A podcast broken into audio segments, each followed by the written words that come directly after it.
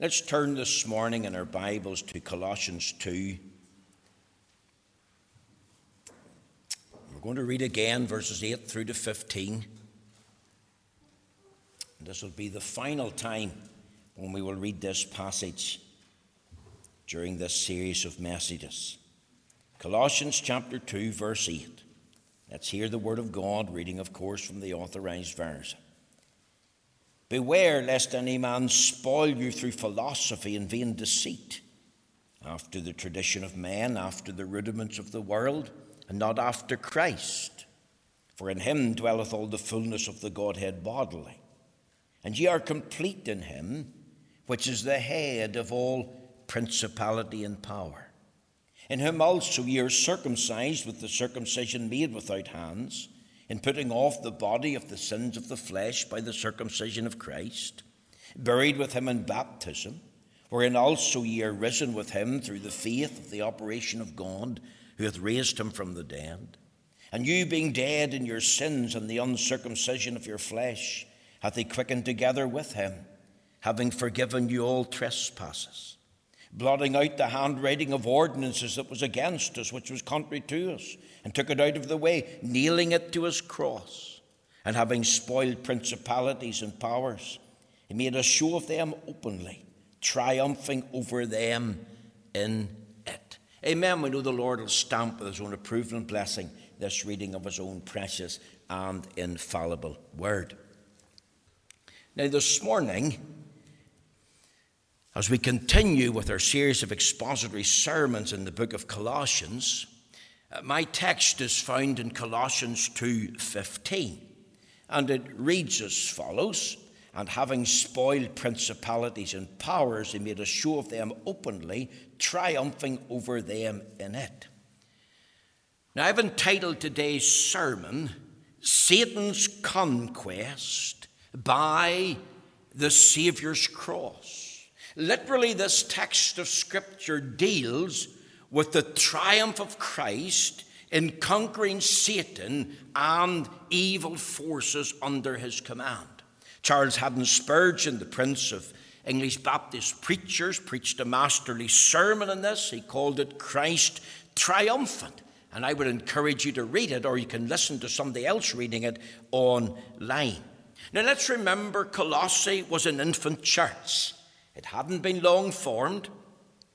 It had the blessing of the Lord upon it. Souls had been saved. Saints had been gathered together. These people, remember, were mostly Gentiles, non Jews, converted out of paganism prior to their conversion. They had no real knowledge of God or the Word of God, no real knowledge of the person and work of Christ. And not long after the formation of this church, a fledgling work, despite having Epaphras as a faithful minister, a great danger arose.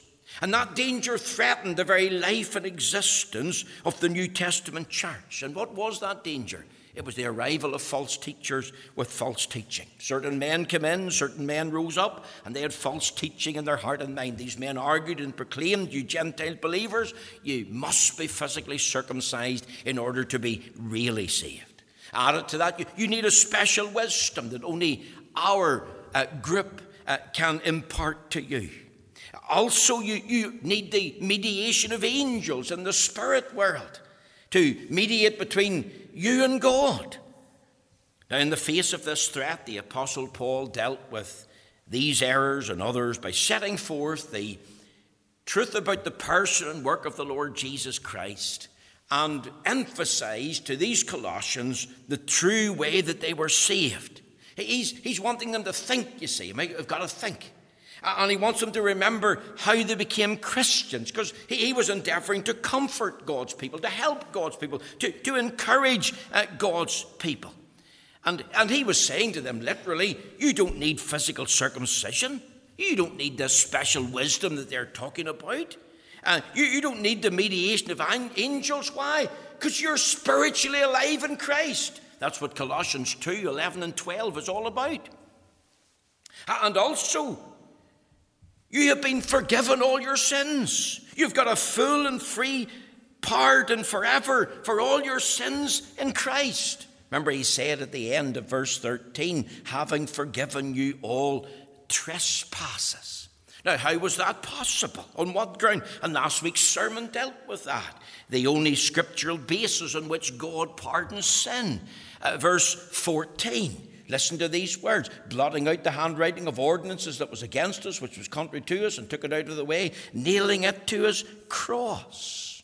And remember, Paul was emphasizing what I'm rightly calling the condemning power of the law. The handwriting of ordinances that was against us, which was contrary to us, it was a reference to a handwritten document, and clearly it's a reference to the law of God. In a real sense, the law was an adversary. It was the accuser of transgressors. It, it confronted men with the message Cursed is every one that does not abide by all things that are written in the book of the law to do them. Isn't that what Paul emphasized? Galatians 3 and 10. Deuteronomy 27, verse 26. The law contains so many rules and regulations of a ceremonial nature, a civil nature as well, references to food and fasts and feasts and offerings and dress. No one was able to abide or keep by their own power and strength these rules and regulations. The law's missionary role was to accuse of sin and to record that sin and trespass against us. And the law cried out for the death penalty to be fulfilled because the wages of sin is death. But when the Lord Jesus Christ died on the cross, a great change took place. He took that condemning power of the law and he annulled that part of the law when he died. In other words, he, he fulfilled it in his precepts. He fully satisfied it in his penalty. He bore the curse. He fulfilled its shadows and types and ceremonies. It was nailed to the cross. The, the, the condemning power of the law died when Christ died. And because of the substitutionary nature of Christ's sacrifice, then those who are believers in Christ are no longer under the condemning nature of the law. Now, this doesn't mean you're no longer under the commanding power of the law. The commanding power of the law hasn't gone away. The law is still significant for the believer. You see, the law of God, the Ten Commandments, should be the believer's supreme delight. And the believer in Christ wants to obey that law, strives to keep it out of gratitude for salvation, not to be saved, but out of gratitude for salvation. He has received that salvation as a gift. And here's the second mighty act of God that Paul refers to. Not only are you alive in Christ, but you have been forgiven of all your trespasses. And God has even in Christ dealt with the condemning power of the law. Now, here's the third thing. Not only are you alive and forgiven, uh, and the, that condemning part of the law has been annulled, but you've also been delivered. Look at 2.15 again very quickly. And having spoiled principalities and powers, he made a show of them openly, triumphing over them in it. And it refers to the cross of Christ. Notice the word and. It's very important. Christ has triumphed over principalities and powers. He has made a show of them openly. He has spoiled them. He has triumphed over them in his crosswork. This is a mighty word of comfort, folks. Let's get our eyes on what Christ did. How did we become a Christian? You were made spiritually alive. You've been forgiven all your trespasses, and you've been delivered from principalities and powers. Think of what you have in Christ. Don't be afraid. Rejoice. The battle has been won. Here's another aspect of God's saving work of the Lord Jesus Christ on the cross. Now, I have three things, and I want to try and get through them as quickly as possible.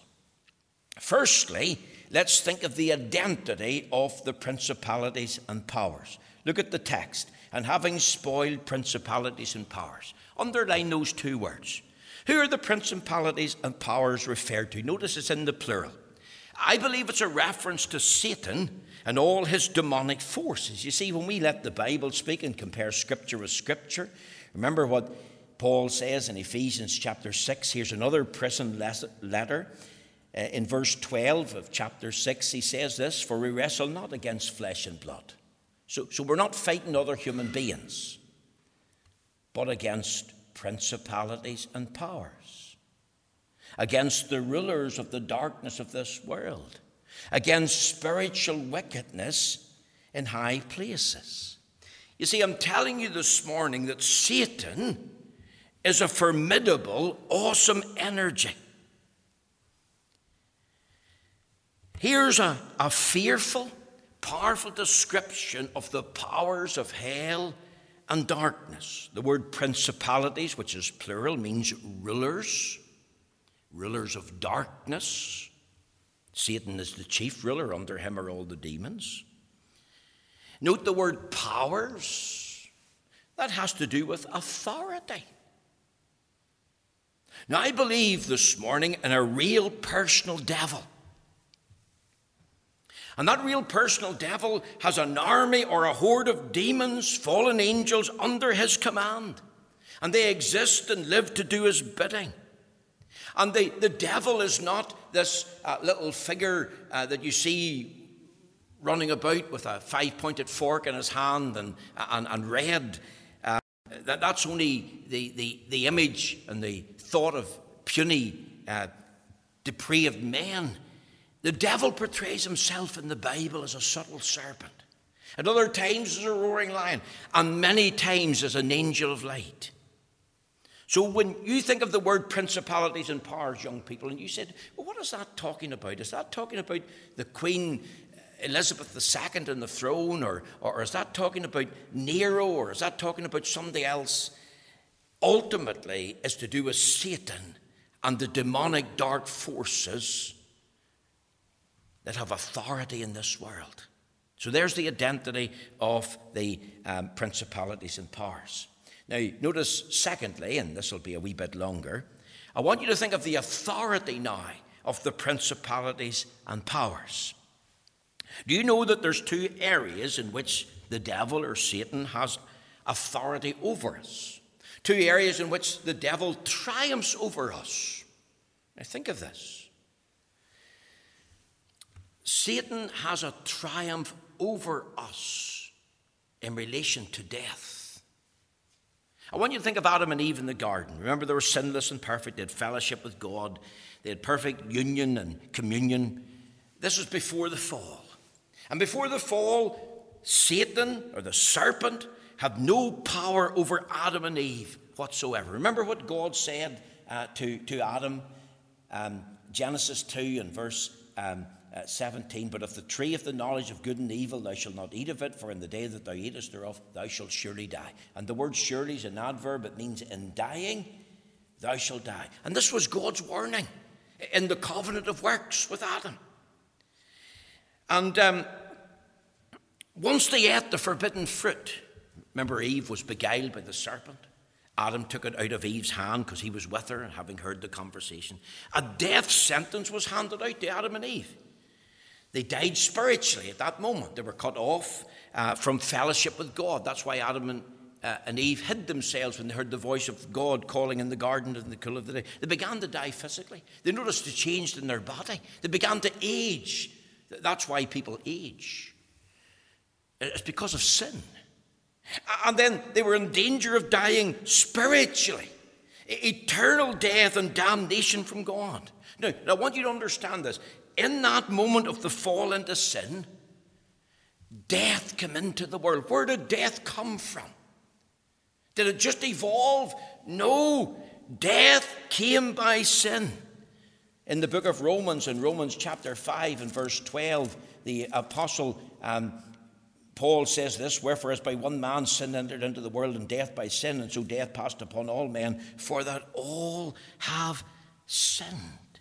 You see, Adam and Eve and all their posterity in them, as in Adam all die, were designated and branded sinners under a sentence of death. And the moment the sentence of death fell upon them, Adam and Eve fell under the jurisdiction of Satan.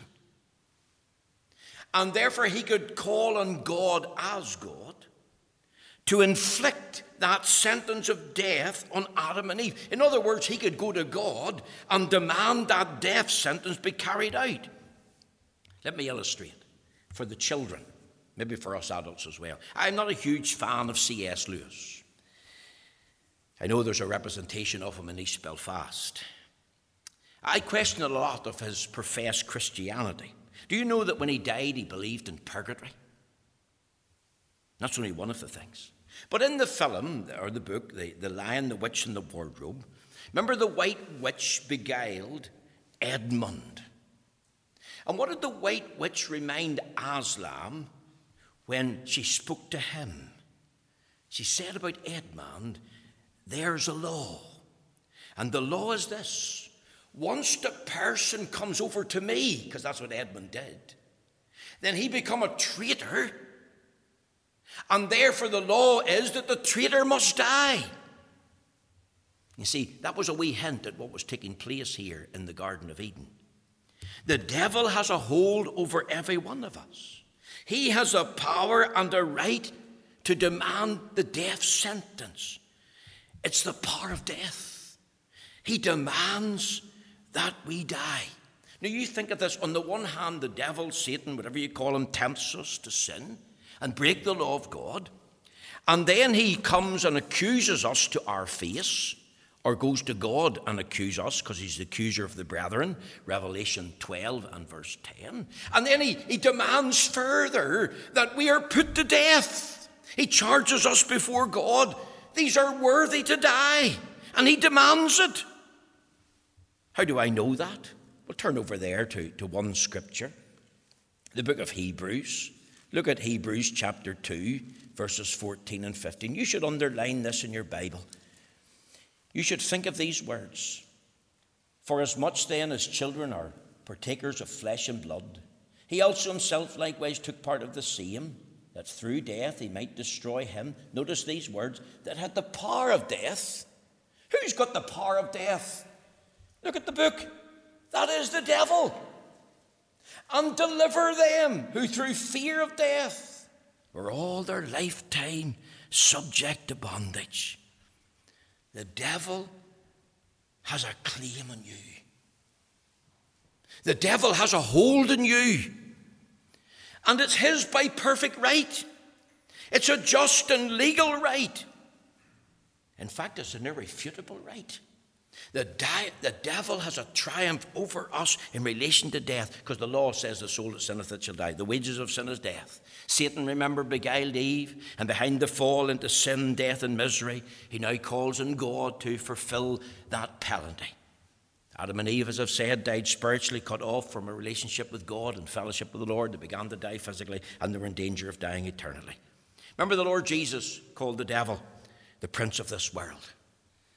John 14 and 30. Think of it. The prince of this world, the devil, Satan has a legal claim that the power of the death must be honored, must be carried out. And you see, according to Matthew chapter 24 and verse 40, the uh, place called hell was prepared for the devil and his angels. And he wants everyone to join him in that awful place called hell. He, he claims and demands the fulfillment of the death penalty so that people can join him in that awful place. Now, do you see the dreadful position you're in this morning if you're out of Christ? God must honor his word. He said to Adam, In dying, thou shalt die. And God is bound by his own word. And God gave the devil the legal claim to demand what he demands, the power of death to be implemented. Now, that's his authority over us, it's his legal right. Now, I trust you grasp that. And I want to tell you something else. Not only a triumph over us with the power of death, but listen to this very carefully a triumph in us in depravity. He has authority in us. Do you know that Satan has a legal power in us to control us? He holds sway over our lives. Now, I know what you're thinking, but that can't be real. That's something medieval from Martin Luther's time. That's foreign to me. That, that's maybe a lie, Mr. McLaughlin. Is it? Let's turn to the book. Let the Bible speak. Turn over there to 1 John chapter 5, verse 19. 1 John chapter 5 and 19. I can't open this up. But we read in the scriptures, John 5 and 19, and we know that we are of God, and the whole world lieth in wickedness. Do you see that word lieth? I want you to think of a mother carrying a baby. And the baby's in her arms, and where's the baby lying? It's in her arms. Or think of Jesus lying in the manger. That's the same word. Now you think of sinners, and where are they? They're lying asleep in the lap of wickedness, asleep spiritually. There's a carelessness about the things of God. There's a numbness to God and His Word. There's no concern about their soul or no concern about their sin or no concern about salvation. In fact, there's a fearlessness to sin. There's no terror. Why? Because they're in the lap of wickedness. And what does the mummy do when the baby makes a cry? Hushes the baby to sleep. Any stirring, any concern, any cry. Hey, sleep there. Sleep, baby. See, see, that's the picture. And remember the Lord Jesus said in John 8, verse 44 to the Jews, the religious Jews of his day, Ye are of your father, the devil. Over there in 2 Corinthians in chapter 4 and in the uh, verse 4, we read these words In whom the God of this world hath blinded the minds of them which believe not, thus the light of the glorious gospel of Christ, is the image of God, should shine unto them. You see, those that are out of Christ this morning, there's a spiritual blindness upon them, there's a veil over their mind and their understanding. There's a spiritual deafness about them. There's a veil over their ears, the voice of Christ. It means nothing to them. They're, they're, they're spiritually in the dark. They can't see nor understand. It's a joke. It's not real. It's all a nonsense. It's silly. Why? Because they've never been born again of the Spirit of God. You see, there's a satanic element at work in us. We love sin, we feel at home in our sin. We don't take God and His Word seriously. We don't take God's Son seriously. We don't take God's day seriously. We glory in that sin. We glory in shame. And what's behind men and women that live like this? Who's controlling them? Who's motivating them? Here's the answer the principalities and powers that rule the world and have authority over us. You see, we think we're neutral, but we're not. And the devil, of course, comes to the religious, the respectable men, the, the righteous men in their own eyes, and their hearts like stone to God and the gospel. They can't see that every thought is sin, every word is sin, every deed is sin. They're happy in their lifestyle with their religious, respectable righteousness in their own eyes and they can't see themselves that they're in the lap of wickedness, being lulled to sleep in that state. You, you think not only of being rocked to sleep, but you think of the rottenness of many to sin, the riotous living of many, the horrible depravity, the inhumanity to man. Think of what people do to other people terrible things. Think of this Texas school shooting 19 wee children murdered, two teachers. It's not a mercy from God, I say this respectfully, that we don't see many more of these things taking place. Why? Because ungodly, unconverted, unregenerate men are under the controlling, motivating power of the devil and the hordes of demons. They're under the sway of the destroyer. He is the power of death, he is the power of depravity. He, he goads and tempts and pushes us towards sin and iniquity, to, to accuse us and, and, and, and then, and then to, to call for the death penalty. Because he has a goal to make every sinner like himself and to end up with him in hell. Oh, we need to see the authority of the principalities and powers. And one final thing.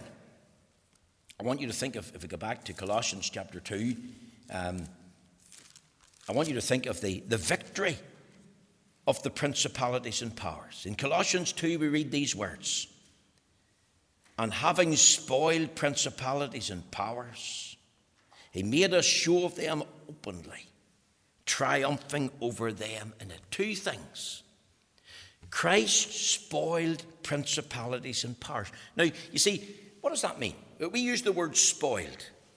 We think of something going off, that, that ham in the fridge is spoiled or, or that butter in the fridge has been spoiled. In other words, it's ruined. Or, or, you've spoiled my dress, you've spilled something on it. How could I go out looking like, like that? But that's not the meaning. You see, the word spoiled is a military term. And it's connected to the spoils of war. Think of King Saul, two sons died, uh, along with King Saul in Mount Gilboa. And on the morning, the Philistines came on the slain and they stripped them of all that was valuable. In other words, they took away the spoils of war their clothing, their boots, their, their armaments, their, their, their, their gold, their silver, whatever they had. They took all that was valuable. And you see, the teaching of the Bible is this that the Lord Jesus, by the wonder of coming into the world as incarnate God, going all the way to the cross and dying an atoning, substitutionary, sacrificial death on behalf of his people, and then bodily rising again from the dead, he took the spoils of war of the devil. He stripped him of his power. He took away his authority. Literally, he disarmed the devil.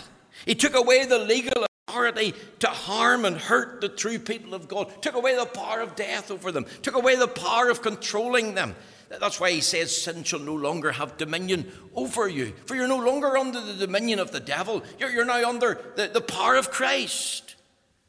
See, the death of Jesus Christ on the cross, young people, was a mighty triumph for the Lord Jesus himself. It looked like a defeat. I know that. People say it was a tragedy, but it wasn't. I know it looked like a, a victory for the devil. Can you imagine the devil when Christ was put to death and then put into the tomb. We have won. Christ is dead. That's the end of Christ. Hallelujah. But then on the third day, Jesus Christ arose bodily, literally, tangibly from the dead. And the death of Christ and his resurrection turned out to be the devil's greatest defeat. Who's the head of all principality and power? Who's the head of the devil? and every demon in hell. Look at Colossians 2, verse 10. And ye are complete in him, which is the head of all principality and power. He's not only the head of the church, he's not only the head of the universe, but he's the head of all principality and power. In other words, the devil and all the hordes of demons have to be subject to Christ. The Lord Jesus came into the world and bound the strong man. How did he do it? by defeating him that had the power of death over us, by defeating him who sought to control us. And then he took a spoil and treasure. You see, eh, the, the, the reference in Colossians 2.15 in it is a reference to Jesus Christ and the cross and his finished work. The death of Christ, keep this in mind, stripped the devil of all his legal claims over us. And I know that some don't believe in, a literal bodily resurrection. They tell us that that's not historical. We're not to take it literally. It didn't literally take place, but that's a lie. I believe Jesus Christ rose literally and bodily from the dead, just as I believe in a literal historical Adam. Christ spoiled principalities and powers. Notice something else he not only spoiled principalities and powers, but he made a, a, public spectacle of principalities and powers. Do you see that in the text? And having spoiled principalities and powers, he made a show of them openly, triumphing over them in it. He uh, not only exposed Satan for all his evil, wickedness, and vileness and depravity, but he, he conquered Satan by his death and by his resurrection. Uh, and then the Bible tells us he led captivity captive. I want you to think for a moment as we come to a conclusion of a Roman general. He's returning from war. The spoils of war are with him, captives in chains. He's got wagons of gold and silver and other precious treasure. He might even have people walking with a map of the land that he has conquered for Caesar to see. This is called a triumphal possession. And that's what Jesus Christ did. Jesus Christ won by his finished work a great victory over the devil, and he leads a triumphal possession of all the captives and the spoils of war of the devil. He makes a show of them openly. Look at this, boys. Here's what I've. and remember the first convert, the dying thief. There was the first fruit of his finished work. Remember how he became a Christian?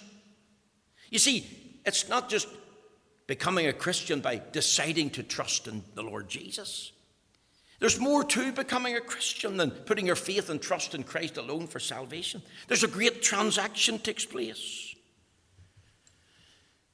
And not only from that first convert, but every convert since is a part of that triumphant possession of Christ.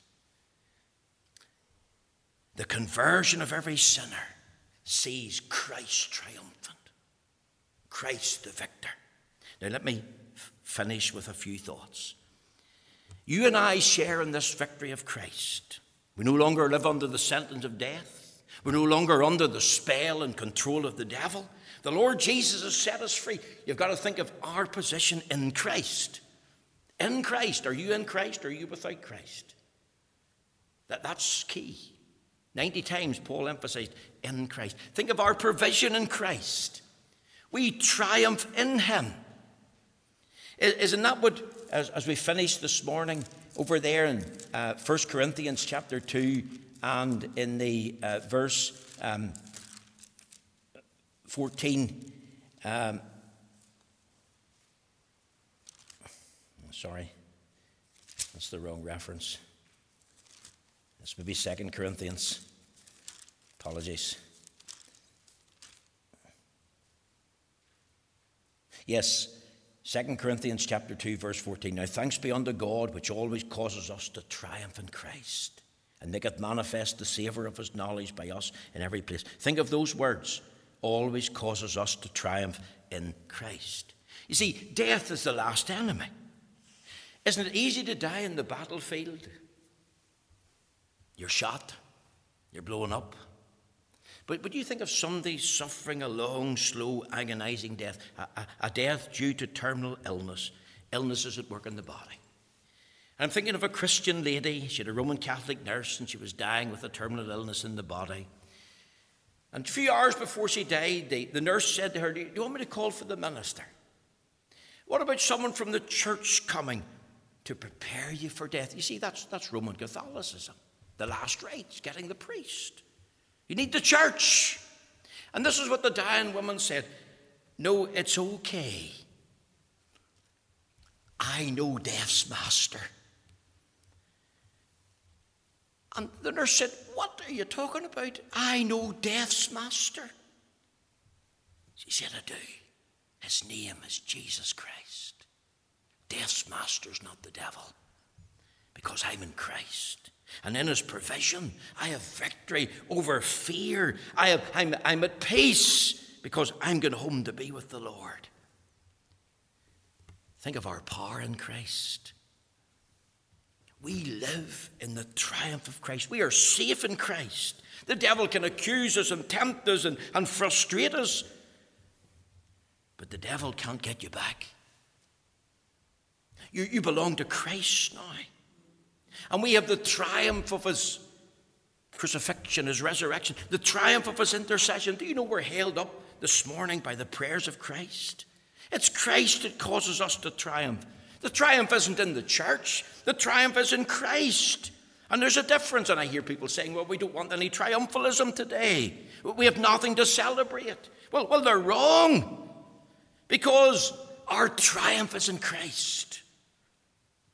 It's not a spirit of physical or political triumphalism. It's a spiritual triumph in Christ.